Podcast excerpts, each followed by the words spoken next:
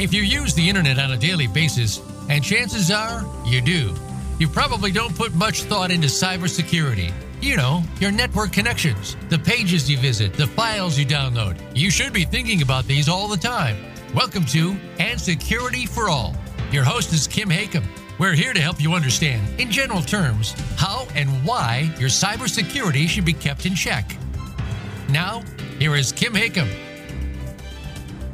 Hello, everyone. Happy New Year.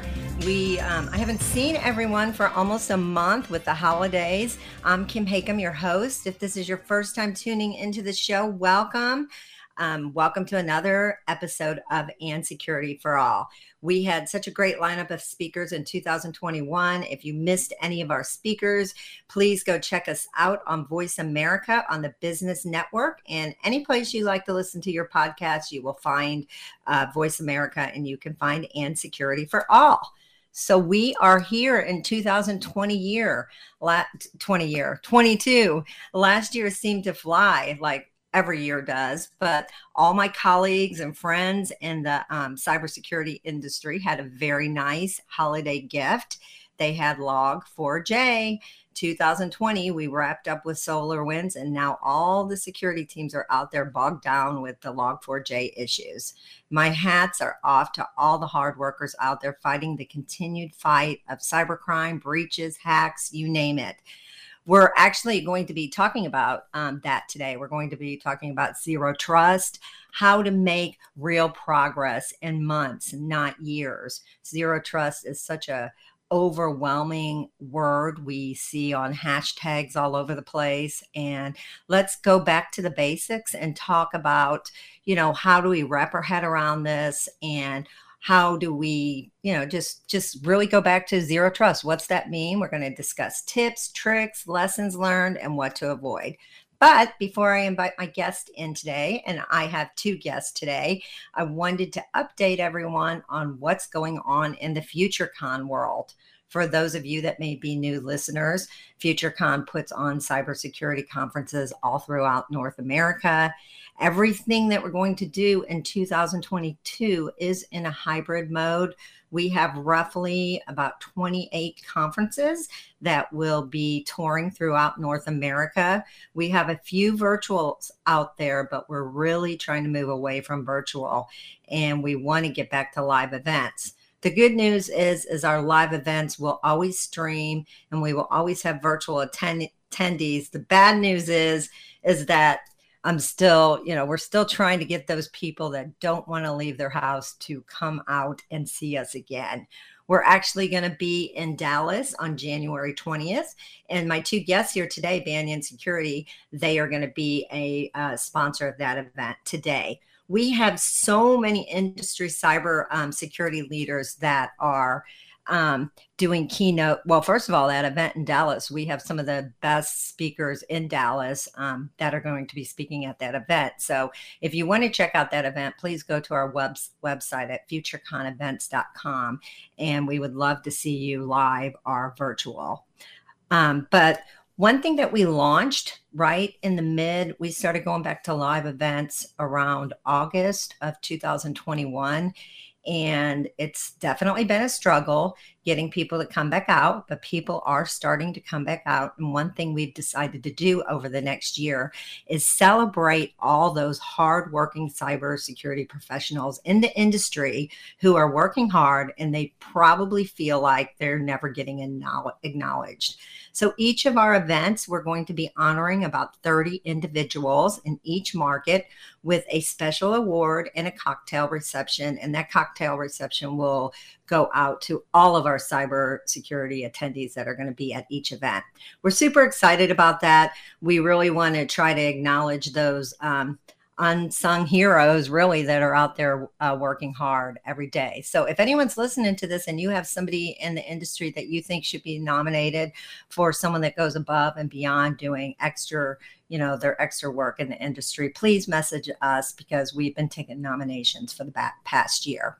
So today i have two great guests today. I have den jones. He brings a unique mix of leadership and it implementation experience to banyan security as their uh, cso which is their chief security officer and i have Carlos Martinez is the Banyan Security Director of Solutions Architects, Beat Architecture. Both of these um, guys came from Cisco, and prior to that, they came from Adobe. So I am excited to welcome my guests today. Welcome, Den and Carlos. Hey, Kim. Thanks very much for having us, and Happy New Year, everyone. Yeah, Happy New Year. Thanks for being here. So, so guys, tell me since you we're both at Adobe, you're both at Cisco, and now you're both here at Banyan. Um, one of you guys want to take the lead on how that happened and what you guys are doing? Yeah, I mean, I, I can I can open, and then you know Carlos can add the fun stuff. Um, so I I was lucky enough to work in Adobe with great careers both at Adobe and at Cisco, two awesome companies. Um, I ran enterprise security uh, in Adobe, and then I left Adobe to join Cisco um, in the IT organization where I ran enterprise security there. And in both cases, um, responsible for a lot of the identity and access management stuff, a lot of work workforce security, um, and then one of the big things in both companies was our organization. We were responsible for the zero trust implementation, um, and delivering zero trust, as as you said earlier, in months, not years. And um, you know, those were two really exciting programs uh, for both companies. Yeah, and and I I've been focused right. I'm a practitioner at heart, so um, I was a security engineer at Adobe. Really took on was was excited to hear about this whole new initiative around zero trust and and what it could do not only from a security perspective, but how it could enable um, our workforce and really was a big part of that that rollout there and and when i heard Dan was at cisco i was like well huh you guys are are working cisco's working on a similar initiative so was excited to be part of that so um, yeah it's been I, I, guess we're a package deal at this point but no not so much it's been exciting though well yeah, and Go ahead. Sorry, Kim. I was just yeah, I was just going to say so. The, but the move to Banyan was was a really interesting one. So uh, during our time in Adobe, we became a Banyan customer. Uh, we got to know the, the Banyan team. We we loved the product and their their strategy and what they've been working on.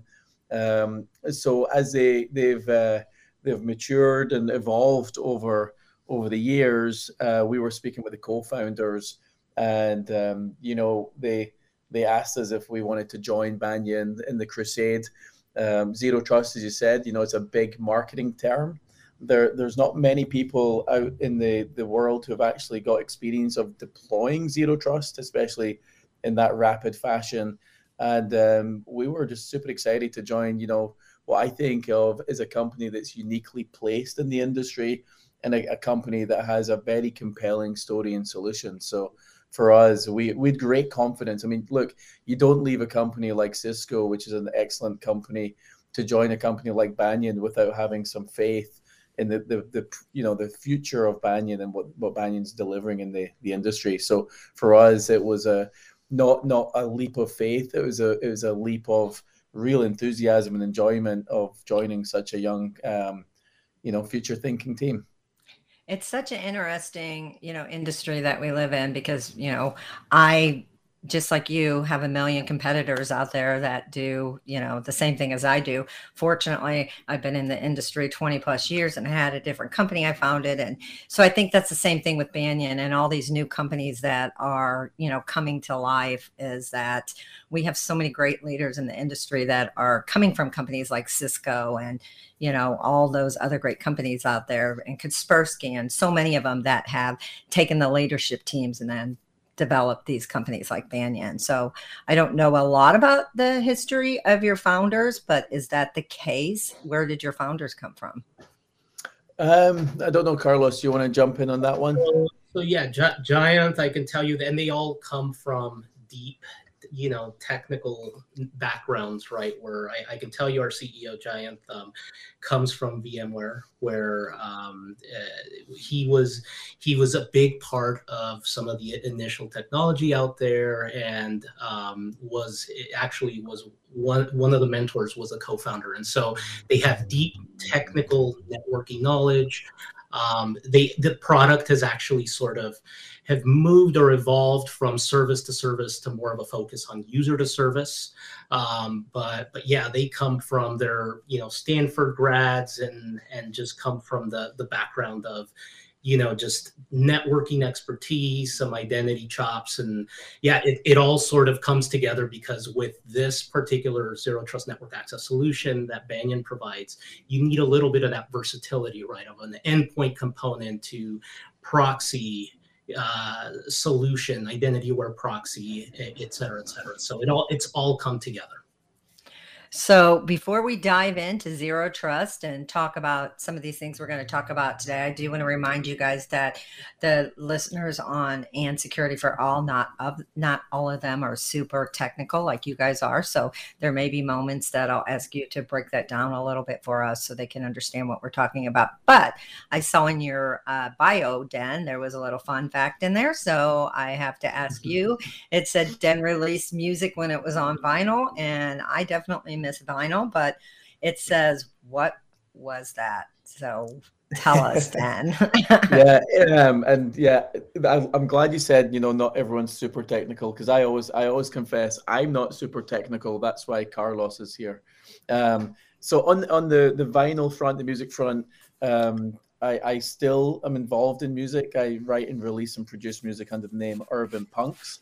Um, oh that's it's all electronic stuff. You know, I've got a lot of influences over the years uh, from you know the 1980s synth pop bands and things of that nature.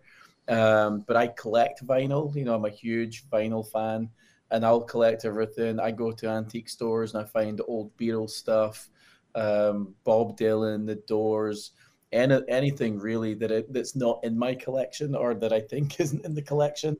Um, so yeah, I'm a big vinyl fan, and I did release music. You know, I first the first record I released was in 1994, um, and uh, you know I was a young 22 year old kid going around the rave scene, uh, playing gigs and and stuff like that, which was a very fascinating experience, which is probably good for another podcast, I guess. I know I have so many questions, and I don't want to go off there, but I do have one question because I haven't actually heard a vinyl uh, record on a radio player, like a whatever you call them. I mean, I grew up listening to that. So, what's that sound like? I guess it's high tech enough now because they've re, you know, they've redeveloped all that stuff. Is that good sound coming out of that? Well, it's it's good sound in my studio because I've I've got really expensive speakers for my music production, uh, but I actually still use uh, the original Technics turntables uh, that were built, you know, back in the, the 80s and 90s and stuff. Um, so I'm getting that, you know, the little hiss and the crackle and all those things coming through, which is really, you know, for me, it's part of the the authenticity of having, you know, vinyl as opposed to st- just streaming music. You know, otherwise Spotify, you know, is is cool. Uh, so I use that, but I, you know, nothing beats putting on some vinyl. That's awesome. Maybe I'll have a new hobby this year, but I doubt I'm going to have time. But that would be a fun one. so, anyway, let's go talk about zero trust. And, you know, so much you, you see hashtags all over the place zero trust, zero trust, zero trust. So, you know, let's just kind of start down, uh, like let's downscale it a little bit and let's talk about what zero trust is. And, and zero trust, you know, one of the things you said is how can you turn an organization into a, you know place where you can implement zero trust in a month and not years. So i would like to hear from you guys and you guys can choose whoever to start.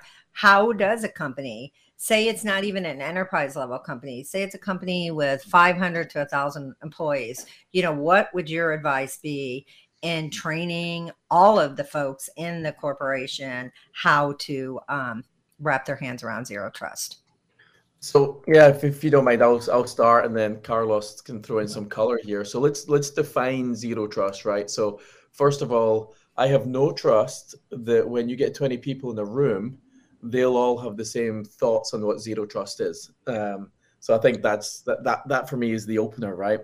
And in our context, I think of zero trust and you know you can have service to service but but for now let's focus on users app- accessing applications and services. And the industry traditionally always went along the lines of we're going to use a username and password that will help us understand who you are.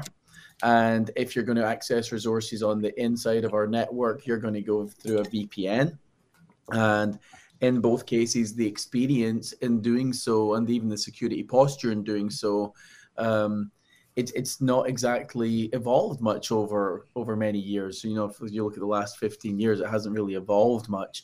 Um, we introduced things like multi-factor as part of the identity stack, you know, the, the authentication piece. And then from a VPN thing, there is some posture check that you might do during a VPN. But as a user experience goes, it's not really evolved and it's it's certainly cumbersome and clunky.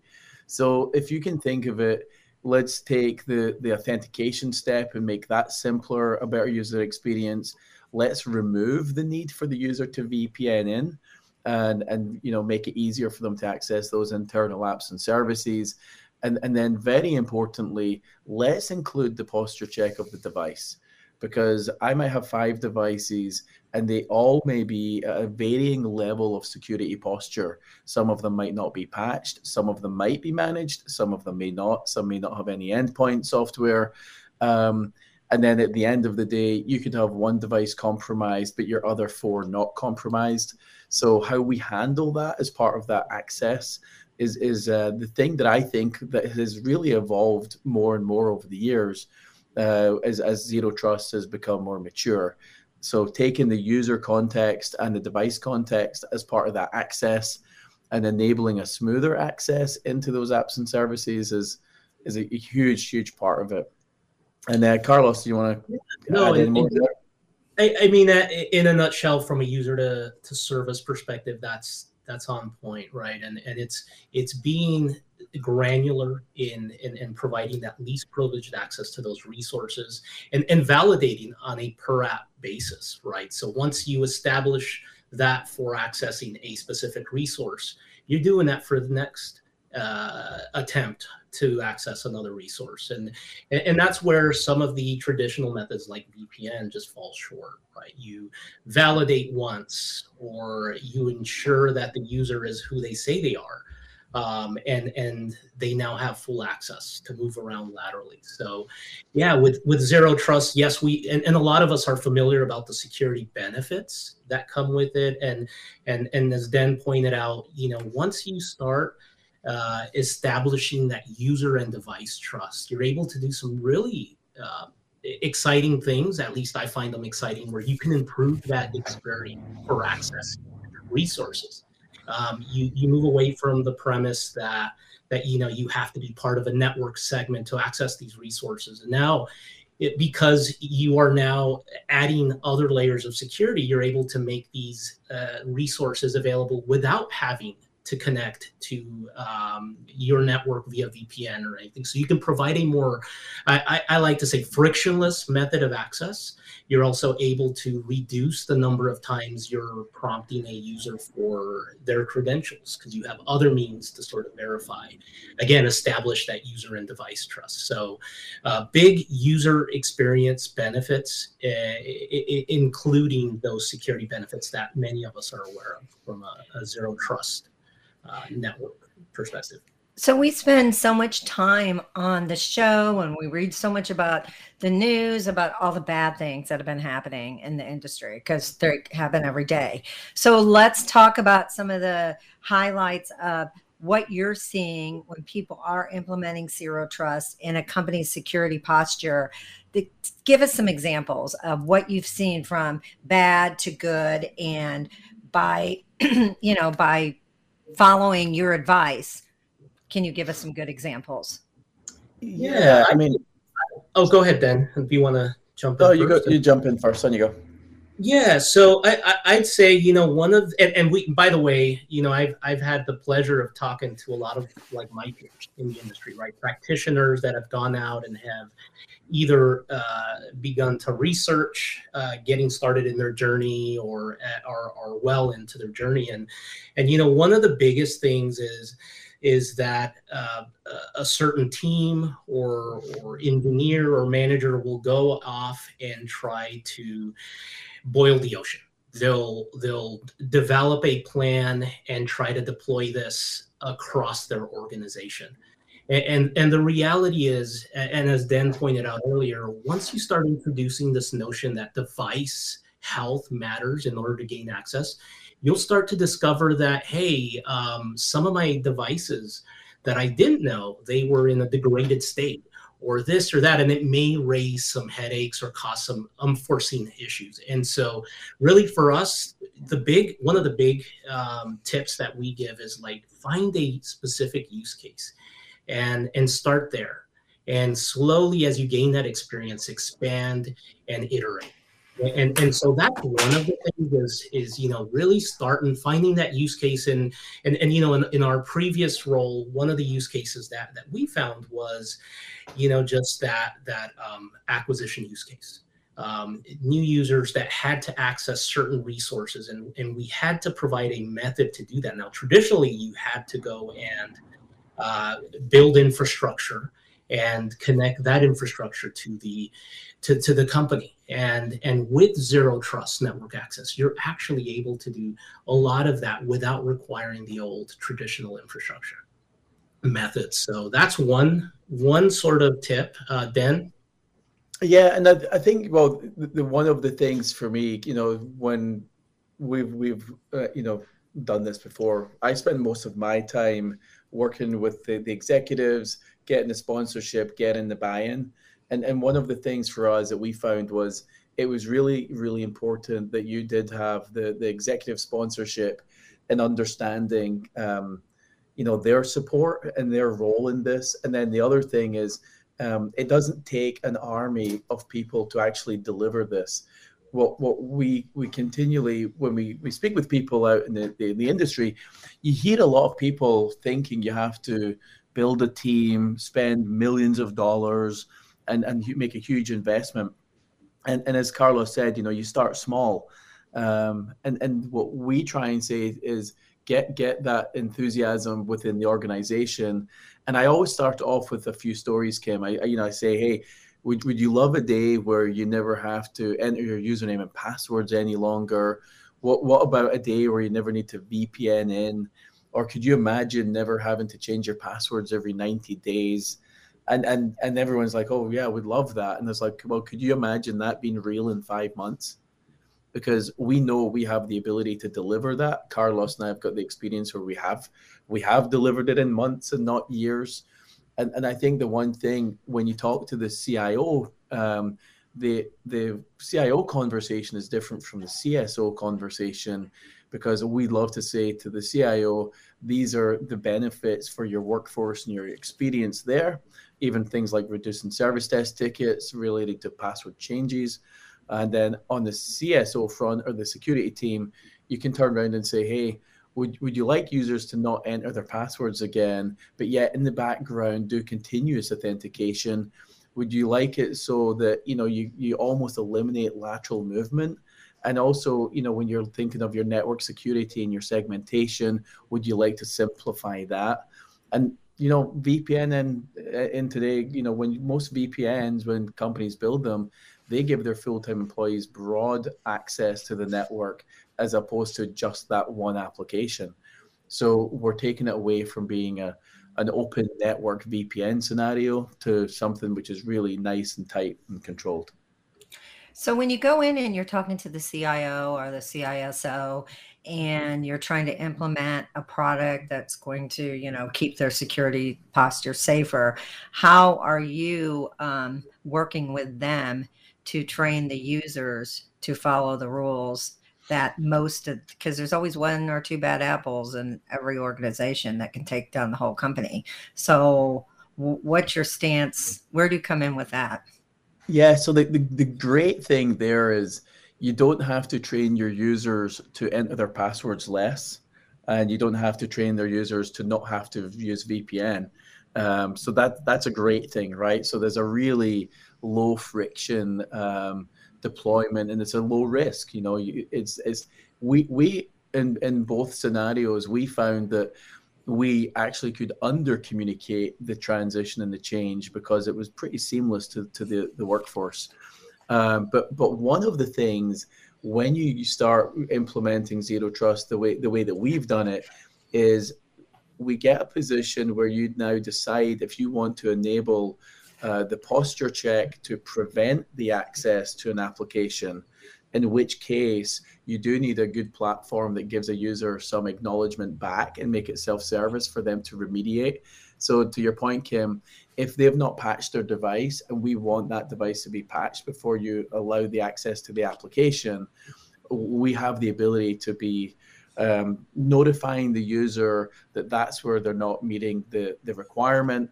And then how do they remediate that? So that they can do that themselves without calling IT because you don't want you know you want that to be self-service. You don't want that to be a, a, a cost burden on IT when you start to share this with with the, the CIO for example you can turn around and say look here's the financial benefits and and everybody understands there is a cost to password related changes at the service desk and it's a friction for your users so if I turned around and said, wait a minute, we can reduce password related tickets by 60 or 80%, is that of interest? In, instantly, the CIO likes that number, right? They, they like to see that because password related changes are usually in the top 10 count of service desk tickets. So things like that, you know, it's a, it, it is a conversation where you get to kind of sh- share, you know, three big benefits with the CIO and three big security benefits. So it's really, um, it's really, it's really cool. Very rarely in your career do you get a chance to lead a project where you improve the workforce experience while improving security? And, and the zero trust implementation, that's exactly what you get. So I have a question coming more from, you know, I have a really great relationship with many, many great CISOs in the industry because I'm not trying to sell them anything.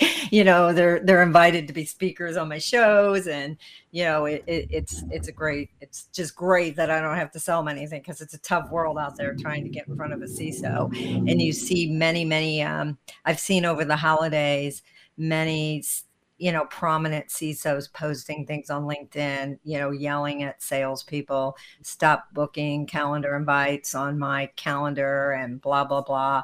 Um, how do you, it, it must be such a, a tough world when you have such a strong message that you want to deliver to these you know c-level executives how do you compete with your competitors to get in with them? I know you have your sales team and that's what their job is supposed to be but what challenges are you seeing with that you know one one of the things that i know we and, and you're right kim there's a lot of noise out there right? That's the reality is is zero trust is something that's used everywhere.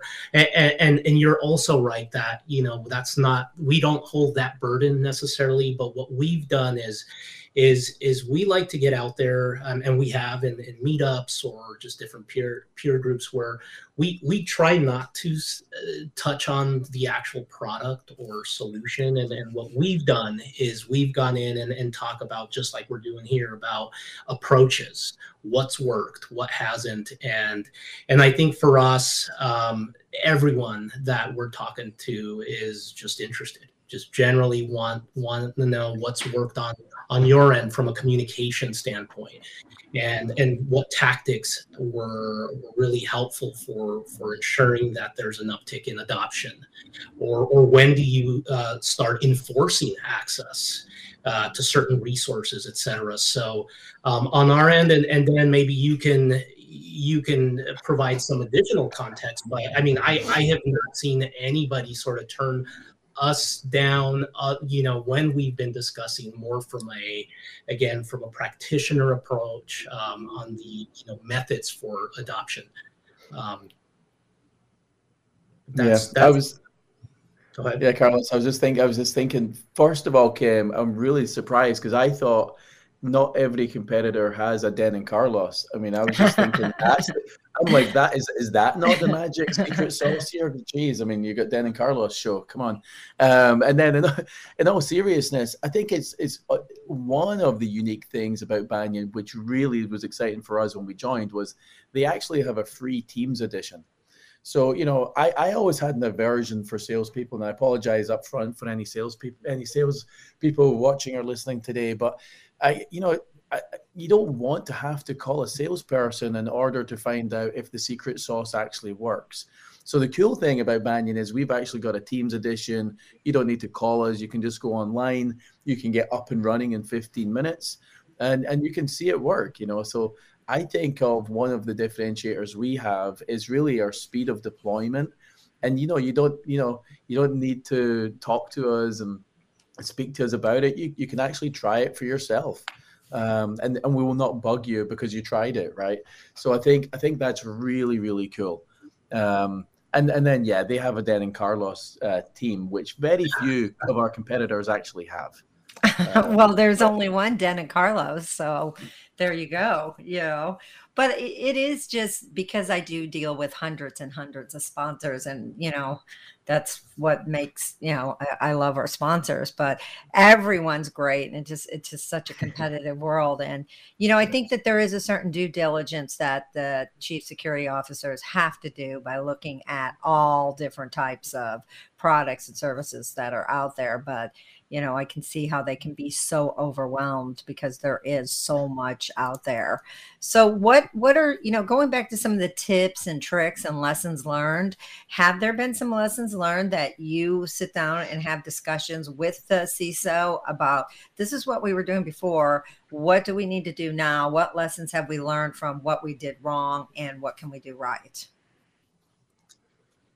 You know, I I'd say, um, you know, some of the the pitfalls that I know we've run into uh, have been things like going out and and using the right terms even to to sort of get your users to adopt. So um, using the term zero trust as an example for your user base right has been uh, negatively received. And so um, you can use other sort of terms to say, hey, if you want borderless, frictionless access, this is a new method of, of getting out there. So, so small things from like changing that conversation or focusing on the conversation and, and selling and upselling the benefits to your users as you're deploying is, is one thing. Um, another is, is really not, um, not relying on a, a single vendor to, to do it all I know vendors will will sort of sell that you know they can do the identity, the endpoint management, and all these other functions. Uh, the reality is, is enterprises want to integrate. They want best in breed, and and they want all these components to work together. And so, uh, really, not not budging from that, right? If you have a an identity solution that you're using and you're happy with um, really resisting the need to like move and transition for this zero trust initiative. So, so those are, I know for me are, are two sort of things that I always tell people is make sure that when when you're communicating out to your users that you have a crisp message and and to leadership as well. And then the other thing is like, hey, make sure that the product you select. Yeah, it's one one thing, Kim. You know, so as Carlos mentioned, you've got existing investments, and it's really, really important that you don't have the, the executives in the company think that they have to go and buy and invest and throw away their existing investments. So the, the, the, the important piece of this is when you're looking at solutions, you know, look look for solutions that integrate really well with the existing investments you have. Um, because ultimately, you know, you you do want best of breed. Uh, well, some people want suites, but but you know, in my experience, best of breed when you're talking about something like this is is really really important. Um, and then then ultimately, not not don't leave with the impression that you need to rip out your VPN.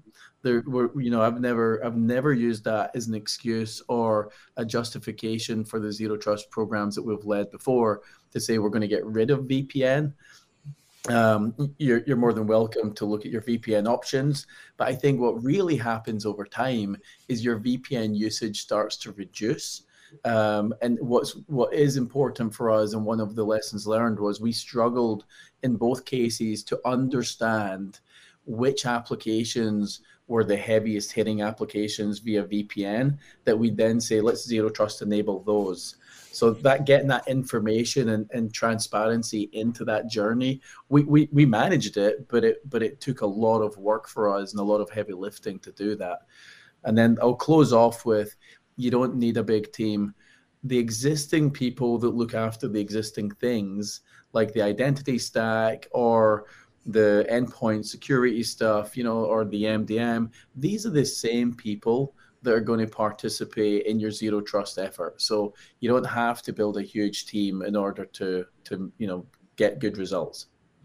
So what do you think, you know, we've been 2 years and almost 2 years in this COVID world that we live in. You know, we mm-hmm. started seeing people mm-hmm. starting to go back to work, and now, you know, companies are going back remote again. So, what do you think are some of the biggest mm-hmm. challenges that the CISOs, um, you know, what do you think they're going through right now with all these changes of people coming back to work and then suddenly they're back home? So, again, um, what advice are you giving to them and how are you staying ahead of that curve of all these changes and something bad can happen? Because once again here we are quickly going back home again.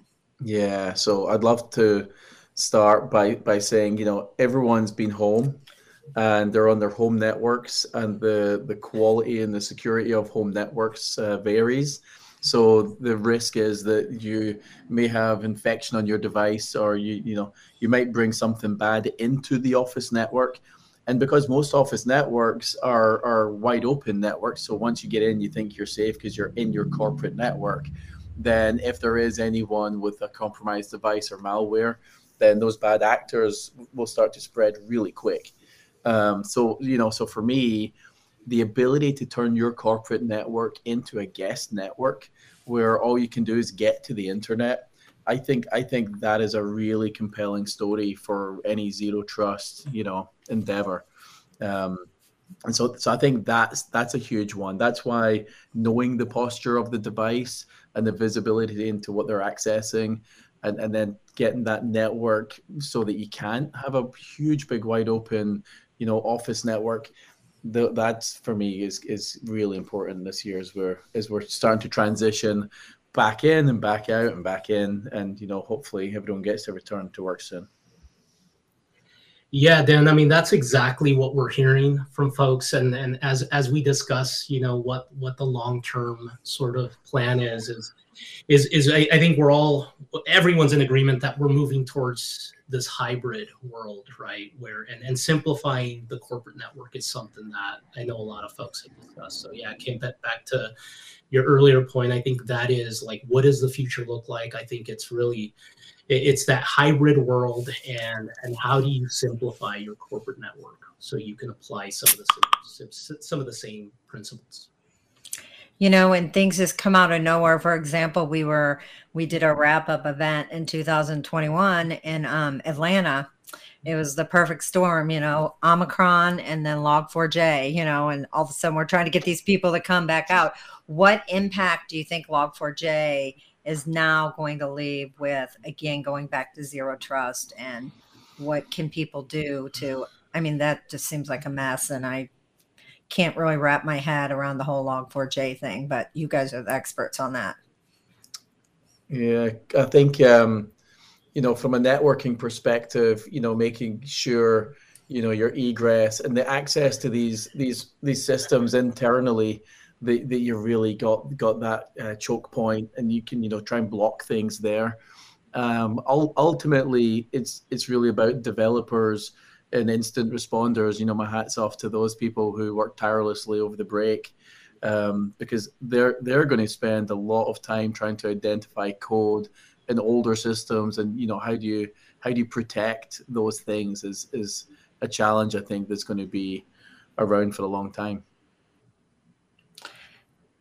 Carlos, I don't know if you had anything you wanted to. I mean, yeah, exactly what Dan said. Right, we are not uh, obviously not out of the woods yet. Um, just people are are there's this is going to have a long term uh, effect for folks, you know, patching and whatnot. So um, yeah, there's it's it's it's definitely something that that changes you know the view will change the view on like moving forward how you quickly assess and determine how the impact in your organization but um yeah, yeah this will and one one yeah sorry one thing i want to make sure kim I, I i'm clear on is uh, Banyan, you know, from our perspective, we we have no impact with Log4j uh, luckily enough, our founders, uh, one of our co-founders, made great decisions early on with the technology stack that we use.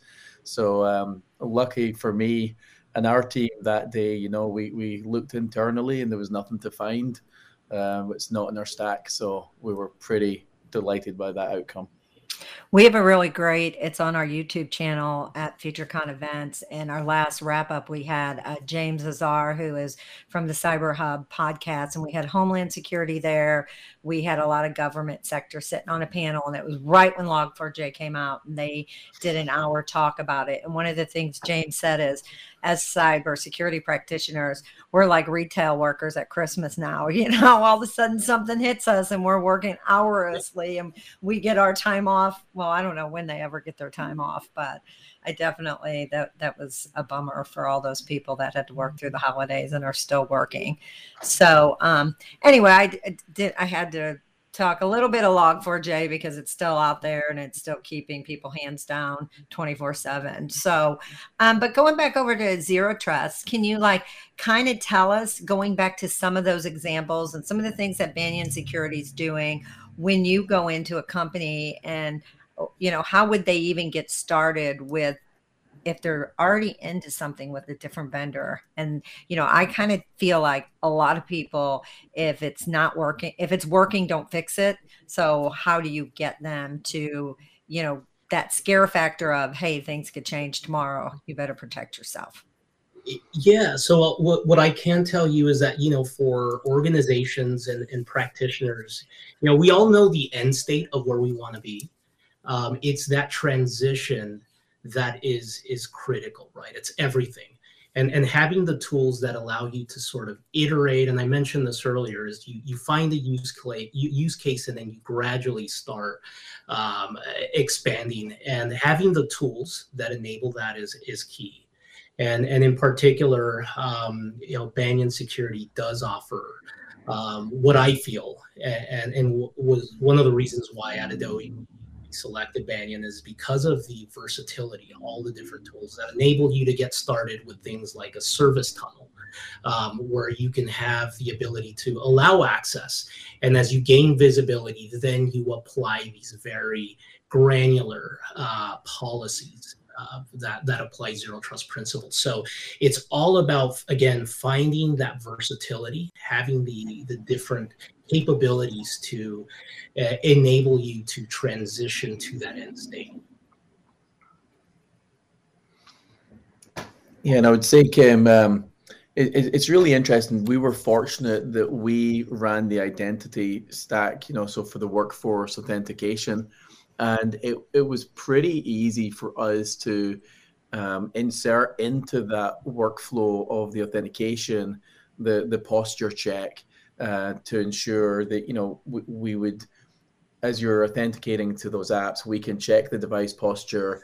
And and you know this is one of the cool things is if you can sit there and say i, I want to just pilot this in a small environment you can see it working then that's a really easy way to get up and running.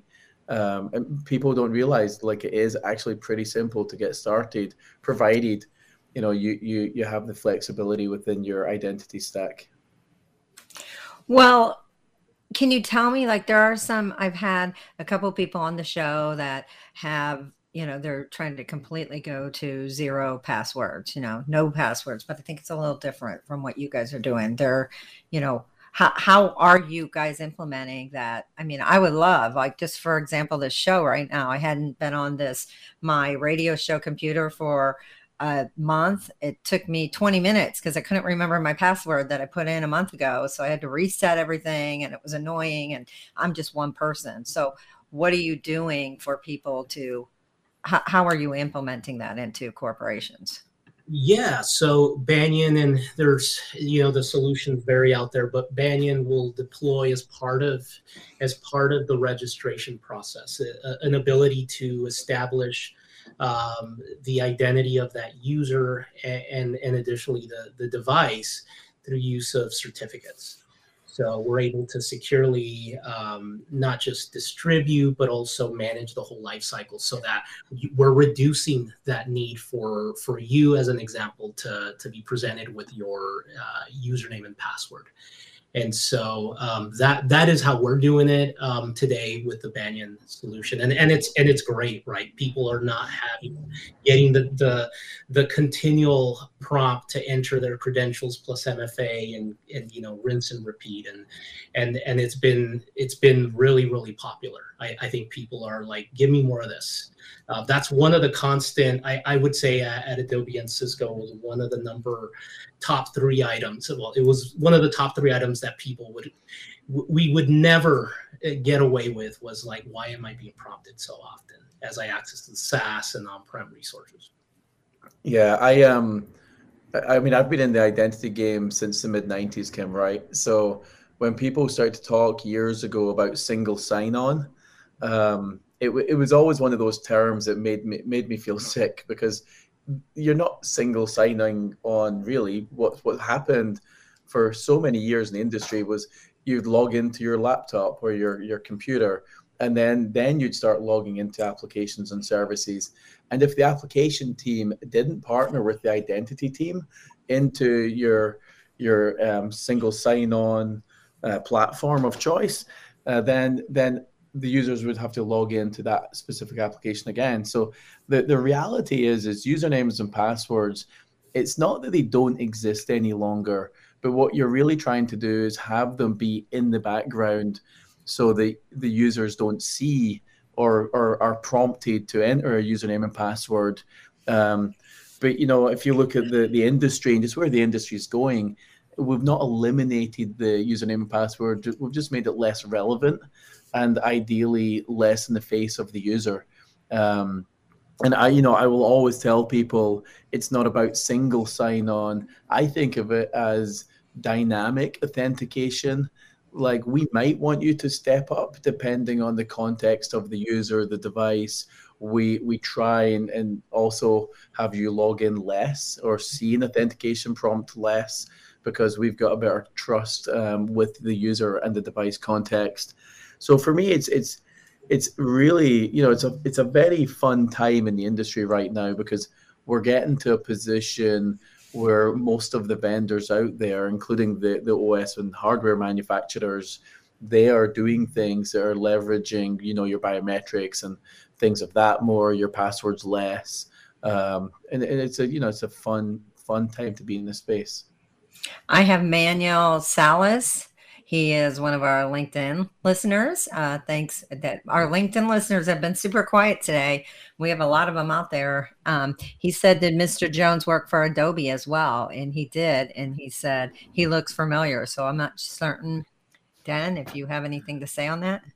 Man, well, well, I do look familiar. I mean, I look like very many famous actors out there. Um, so if you know, if you watch some good movies, I'm sure they've used my face in many of them. I guess. Um, but yeah, nice to see you, Manuel. Thanks yeah. for checking in. So, is there a certain? Um, and he said, "Hi, Carlos." So maybe. Hello, sir. Anyway, is there a certain sector, industry sector that you guys? Are better for, or is it everyone your customer, or what do you guys? What do you guys look? What are you guys doing with the industry?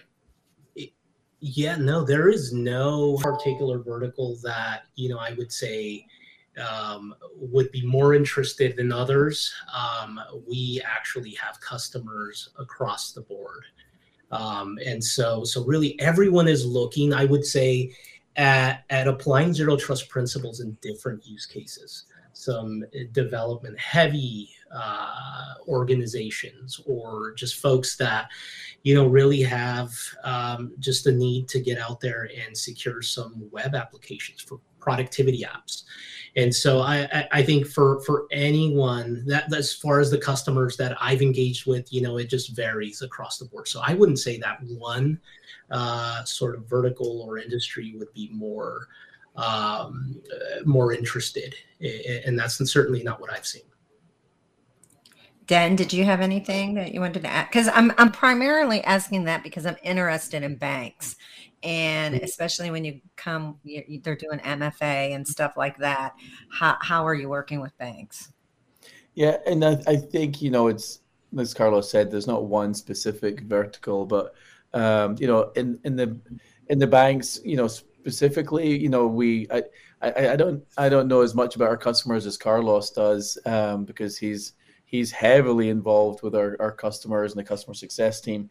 Uh, but I think of it like um, banks or the financial sector, you know, MFA is vitally important to everything that they're doing. You know, I'm I'm a banking customer, right? So I, I would hate to think of my banking systems or the the the privileged people uh, that run the systems in the banks. I'd hate to think of them not using uh, multi-factor. I would love to think of them as being a zero trust implementation because it's vitally important that especially the people that run those systems, that they're at least looking at the posture check of the devices they're they're coming from. And and I think the whole industries, I mean, so if I just generalize it a little bit, if you think of something like ransomware, like we have the ability with a good zero trust implementation to to to almost eliminate ransomware spreading across your organization. Um, so I, I look at banks and and other sectors and just say, look, there's not one magic sector, Kim, but we we have the ability to via zero trust, a good implementation to really combat some of the threats that we're facing right now. Um, we Manuel's still out there. I, I think he's a jokester out there. He said that he lives in San Jose, and you guys used to come and get coffee from him. So yeah, we certain. actually. I think we actually we certainly did use that Starbucks at Park uh, Plaza because uh, it was right across from the Adobe Towers. And then, you know, Carlos and I, you know, every now and again, you need to leave the office and get some caffeine.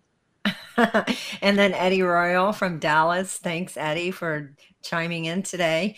You know, this is going to happen. We're we have about five minutes left, and then our we're going to start getting people asking us questions right when we're at the end of the show. Everyone's still quiet. I guess they're trying to wake up from uh, New Year's Eve, right?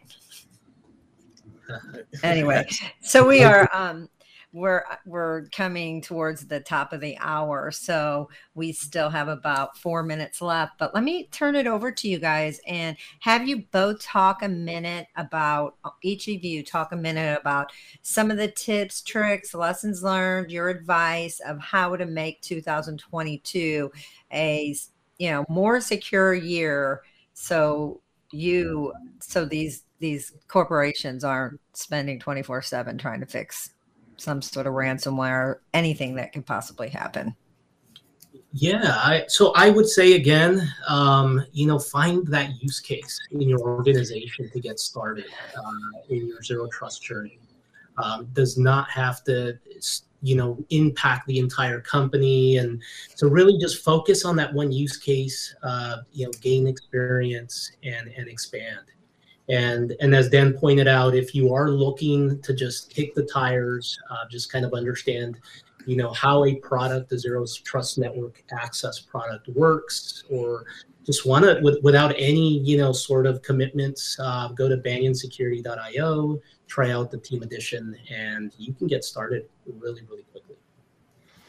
Yeah, Kim, I think um, the the thing I'd love to leave everyone with is you know, with a good zero trust implementation, you can certainly secure and, and protect your environments a lot a lot more, right? Um, that's that's pretty easy uh, to, to take away. And then the other thing is, if you're really struggling to get started, you know, come up with a plan. But then also, you know, hey, reach out reach out to myself um, if you ever want to hear our stories and and even have us, you know, talk about your environment we're not we're not the sales team, so I'm not I'm not trying to sell. I'm not motivated uh, or commissioned by selling, but I am certainly as a practitioner really excited to meet other practitioners and you know help however we can. Are you guys excited to get back out there in person? And I know you're going to be live at our Dallas event on January 20th. How excited are you? And how encouraging are you to people to come back out in person? Yeah, I mean, hey, you know, uh, we're we are super excited about the event. Um, we we booked our flights and hotels weeks ago, and uh, we can't wait to get there. We we'd hope we'll see many people out there, and then certainly, you know, ideally we can we can talk talk some tech and talk about how people can get started. Absolutely, yes. Can't wait. My wife can't wait to get me out of the house either. well, good for you guys that you booked your hotel and flight because I'm running the event and I haven't done that yet. So I better do that when we get off this show. But guys, thank you so much for spending the last hour with us. I look forward to seeing you guys out in Dallas, Texas, and then you're going to be in Los Angeles. The Super Bowl just moved out of Los Angeles, so let's uh let's hope we're going to see each other in Los Angeles. I'm not I'm not hanging my hat up yet, so I'm planning on having that event. But um thanks again guys. Uh Carlos Martinez and Den Jones from Banyan Security. Thank you so much for spending this past hour on and security for all. Super excited for next week. I have Tina Piccioni. She is one of the greatest speakers I've ever had. So, um, on one of my shows, she is now working for Google. Let me get it correct. She's working for Google Cloud. She took that position last year. So, make sure you guys tune in next week because we are going to have a great conversation with Tina Piccioni. Thanks again, everyone. You guys, um, happy new year again. Thanks for tuning in and um, check us out at futureconevents.com. And we will see you next week. Stay safe, stay secure. Have a good weekend.